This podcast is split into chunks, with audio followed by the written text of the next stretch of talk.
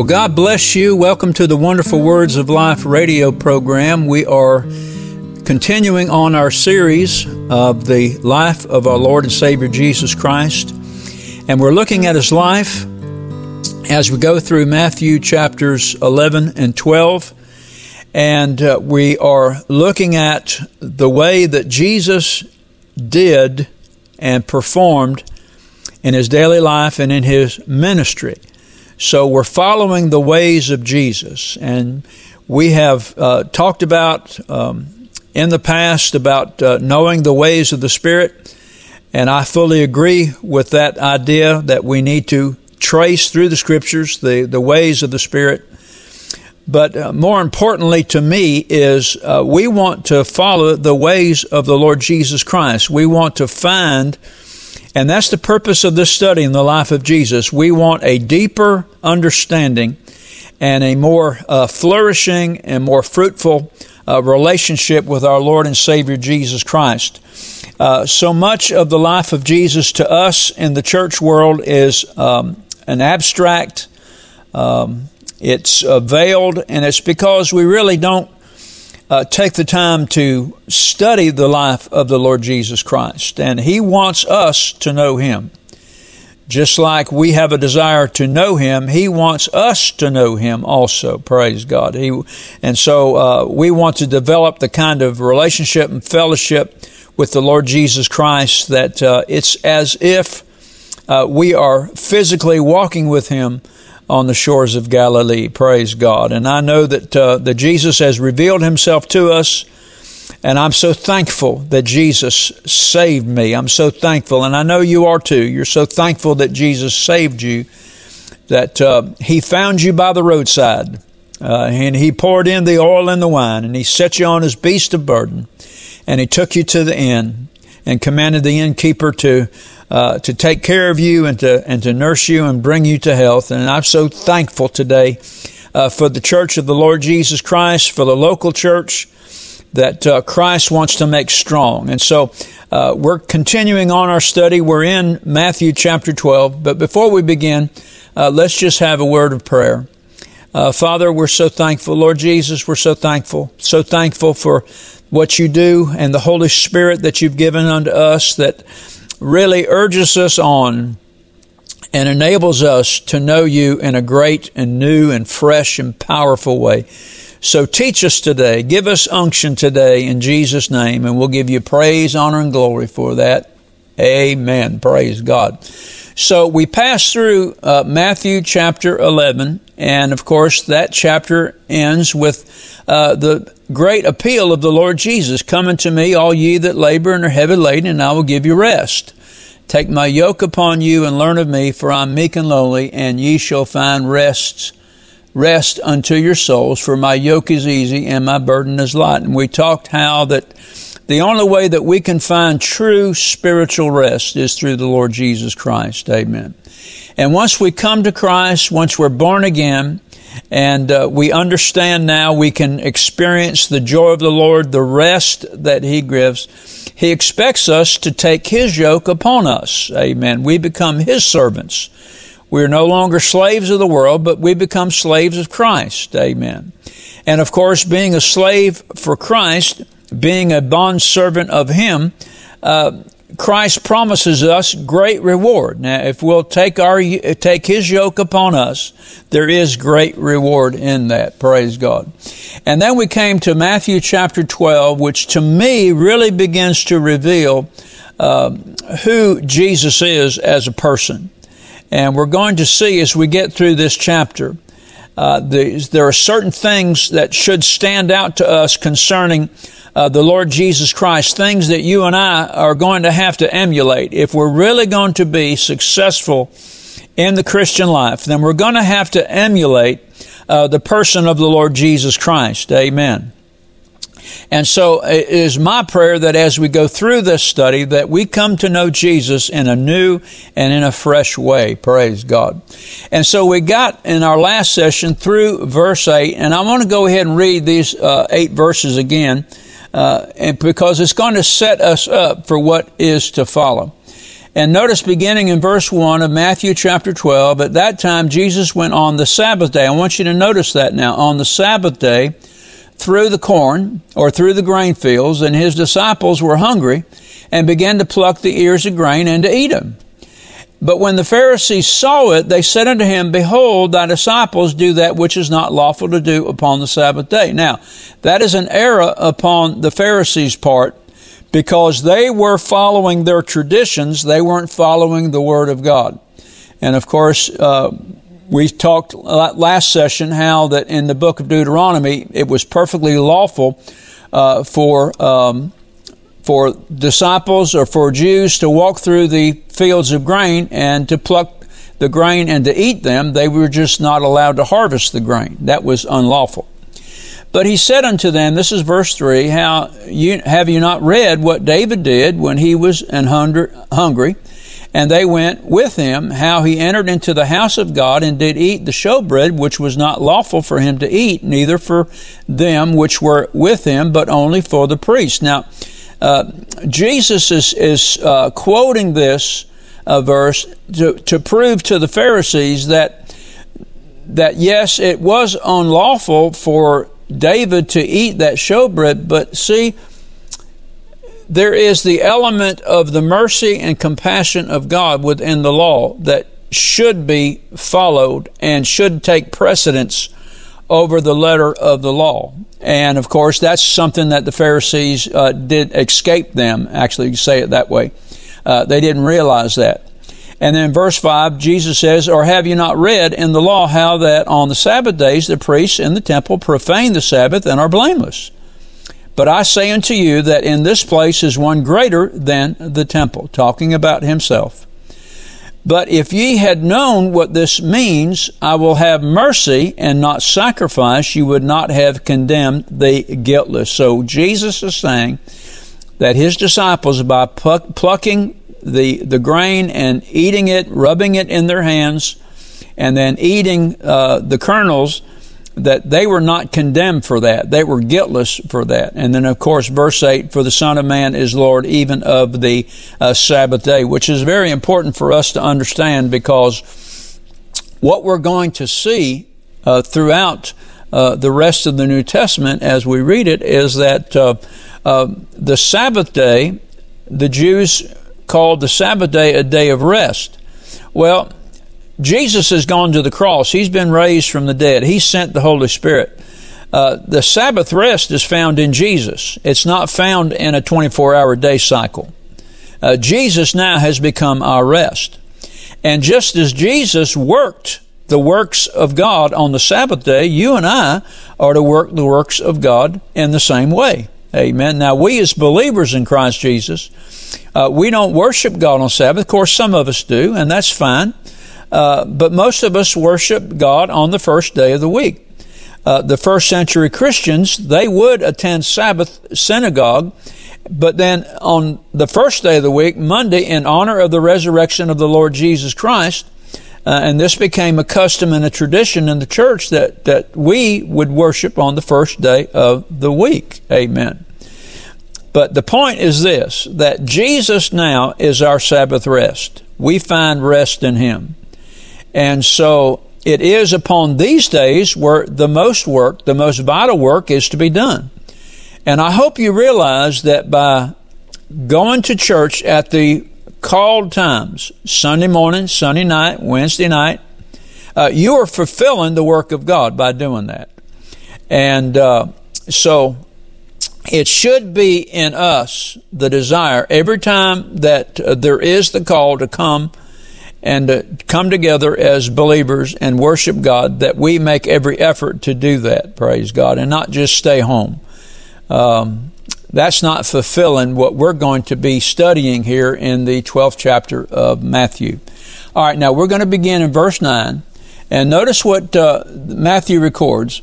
And when he was departed thence, he went into their synagogue. So, verse, the first eight verses, uh, Matthew details uh, Jesus and the disciples entering into uh, or, or, walking towards uh, the synagogue on the Sabbath to attend Sabbath service. Now, we're going to find there's some clues here that we think, even though Matthew does not uh, specifically mention uh, what town Jesus is in, we have an idea that it was probably Capernaum, and we're going to find that out as we go along. Uh, once again, verse 9, and when he was departed thence, he went into their, into their synagogue. Notice that it was their synagogue in the city that Jesus was in. And behold, verse 10, there was a man which had his hand withered, and they asked him, saying, Is it lawful to heal on the Sabbath days? Now, we're, we're talking about the Pharisees in attendance at the synagogue service. And they just came out and they said, is it lawful for you to heal this man on the Sabbath day? Because they knew exactly what Jesus was going to do. They had seen it before or they had heard of it before. And so they were expecting Jesus to do something. But see now, their question reveals to us that they were not in agreement with what the Lord Jesus was going to do that they would much prefer that man to stay sick. Amen. Just, isn't it amazing? Isn't religion amazing? Isn't religious tradition?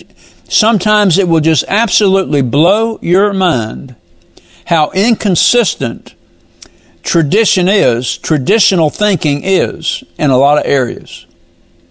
And they asked him, Is it lawful to heal on the Sabbath days? That they might accuse him you see. Actually, today, I guess what we would say is that we double dog dare you to heal somebody during church service. Thinking, we don't do that here. Isn't that a shame? And he said to them, verse 11, What man shall there be among you and shall have one sheep? And if it fall into a pit on the Sabbath day, will he not lay hold on it and lift it out? How much then is a man better? Notice that. How much then is a man better than a sheep? Wherefore it is lawful to do well on the Sabbath days. Amen. It's lawful for us. Now, we're not talking about the Moses law. We're talking about the law of the Spirit of life in Christ Jesus. Jesus is amending this tradition of the Jews. And he's telling them it is lawful to do well on the Sabbath days. It is lawful to get people healed on the Sabbath day. It's lawful to cast out devils on the Sabbath day. It's lawful to help supply people's needs on the Sabbath day. Praise God. And to me, that's part of the worship of God.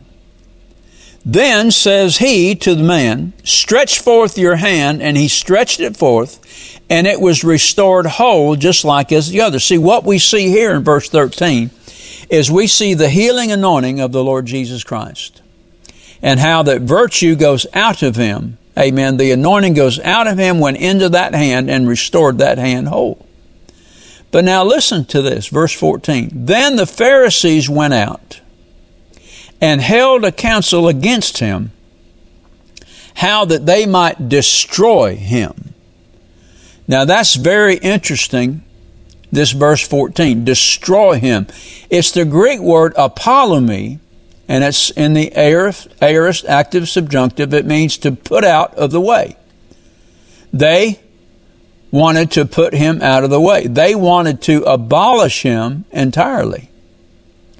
They wanted to put an end to or to ruin him. In other words, when uh, Matthew records they went out how they might destroy him, they wanted to put him in the grave. That's what people do when they want to get rid of somebody. Not only did they want to get rid of his body, they wanted to get rid of his mission, they wanted to get rid of his ministry. They want to remove him from the memory of the people. And the only way that they would be able to do that is to murder him, you see. And this is what now is creeping into the minds of the Sadducees, the Pharisees, and the religious order. They can't abide by this man called Jesus, upsetting their apple cart by bringing in new doctrines, doctrines that are of God, doctrines that are anointed of the Spirit of God. Listen, folks, we should not be afraid of change if change is profitable. If change, if God is in the change, we need to change. We need to go by the way of the Holy Spirit, like it was described to me many, many years ago. There are different waves of revival. There are different waves of the Spirit. And so many people, they get on that wave and they ride that wave and they ride it all the way into shore and they get beached and they stay there and they don't ever, there's different waves that come. You know, God is continually refreshing us. Amen. And we have these waves of glory and waves of revival. But we're not to take a wave and ride it all the way to the, to the beach.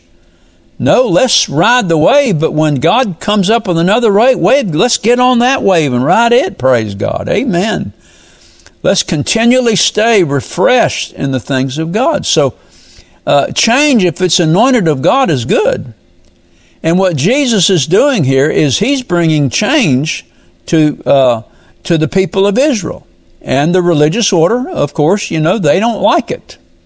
And so they want to destroy Jesus because of it even though they cannot deny that what Jesus did was a good work. But then verse 15 says, But Jesus, being aware of this, withdrew from there. In other words, he got out of there, he got away from that situation because he has much, much more he must do before his time comes. And many followed him, and he healed them all. Now, notice the contention. Notice the contention of the Lord Jesus, but it did not stop his ministry. He would not allow it to stop his mission. He did not run away in fear. He just got to a place to where he could go ahead and continue with his ministry and mission. And notice, and many followed him. In other words, I like to look at it this way. He, he literally emptied out that synagogue and left the naysayers there trying to figure out how that they could put him to death.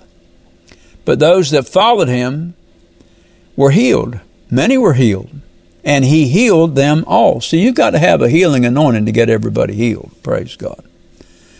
And so the ministry of the Lord Jesus, uh, from the time he was baptized in the River Jordan and his ministry began to uh, begin, uh, his ministry has been to teach and to preach and to heal. And that ministry is not going to be halted by the Pharisees who oppose him. In other words, he's not going to back down. Now, he may have to leave one church because of contention and go to another church, but I guarantee you one thing his ministry is not going to be stopped. And the only way that the Pharisees could stop the ministry of Jesus was to kill him. And that's the intention of Jesus coming to give his life a ransom for many. And so when they do murder him on the cross, and he's laid in the tomb, and when he arises the third day, that seed, that the seed of the Son of God that was put into the ground is going to produce a harvest. And of course, you and I are part of that harvest today. And that harvest is still being reaped. Praise God. Amen. And that harvest is going to continue all the way up until the second coming of the Lord Jesus Christ. And so here we go again, verse 15. But Jesus, aware of this, withdrew from there, and many followed him, and he healed them all and warned them not to make him known. See, the people were willing to take Jesus to make him a king. This is something Jesus would not allow. He would run away from this because that's not his mission. His mission is not to take over as king of Israel and to oppose the Roman Empire. That's exactly the type of theology that got the Jews in trouble. They thought that's exactly what the Messiah was going to do. But you'll not find that in the Word of God. And the Jews misinterpreted uh, the writings of the prophets, thinking that when Messiah came, that he was going to immediately establish Israel. You remember that's exactly what the disciples asked Jesus after his resurrection? Are you now going to restore the kingdom of Israel? And Jesus said, It's not for you to know the times and the seasons, but it is for you to go to Jerusalem and tarry there until you be endued with power from on high. That's in Acts, the first chapter. So, uh, Jesus warned these followers that were healed not to make them known because he knew exactly what the Jews were, what had, what they had in mind. They were wanted to make him king and throw off the yoke of the Roman Empire, and that's not why Jesus came. He didn't come to do that. And so verse 17 says, in order that what was spoken, uh, let's go back to verse 16, and he warned them not to make him known. In order that what was spoken through Isaiah the prophet might be fulfilled, saying, Behold, my servant whom I have chosen, my beloved in whom my soul is well pleased. I will put my spirit upon him, and he shall proclaim justice to the Gentiles. He will not quarrel, nor cry out, nor will anyone hear his voice in the streets. A battered reed he will not break off, and a smoldering wick he will not put out, until he leads justice to victory and in his name the Gentiles will hope. See, this is one of the first indications of the church age that is coming. Amen. That this new uh, faith that Jesus is promoting and is going to establish in his death, burial, and resurrection were not for the Jews only. You see, the, the Jewish Christians didn't realize this until after 10 years after the, uh, the, the day of Pentecost when Peter went to a Gentile's house by the name of Cornelius and God poured the Holy Ghost out upon them. They didn't realize that.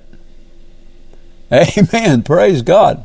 See, it takes us a while to catch up with the things of the Lord Jesus Christ. Amen. Praise God. So let's look at this Isaiah chapter 42, 1 through 4, that Matthew quotes. And basically, what, uh, what Isaiah is saying is that the Lord Jesus, He's not going to lead a political movement. You know, He's not going to make an attempt to rule over the people of Israel, become ruler or king. And that's not His mission. His sole mission is to do the works of His Father. Amen. And to finish that work. And of course, that work was finished on the cross. Jesus said that in John chapter 19, I believe it was verse 30 or 31 when he cried out, before he gave up the ghost, he cried out and said, It is finished. Everything, Jesus becoming sin for us who knew no sin, was accomplished on the cross. Amen. Praise God. And when he, uh, well, we'll not go there. We'll, we'll say that for another time. And so we have to ask ourselves, well, that's the mission of the Lord Jesus Christ. Now, what is our mission? Well, our mission is very simple. And that is to go into the world and to preach the gospel. That's our mission. Now, whether our mission begins in our backyard or if it begins thousands of miles away in another foreign country, you see, that's, that's God's sovereign will and His sovereign plan. Now, many of us, this mission, called the Great Commission, begins in our own backyard, begins in our home, begins in our locality begins in our church. And let me say to you right now, if you are not a member of a church or if you're not attending church on a regular basis, you're not fulfilling the Great Commission.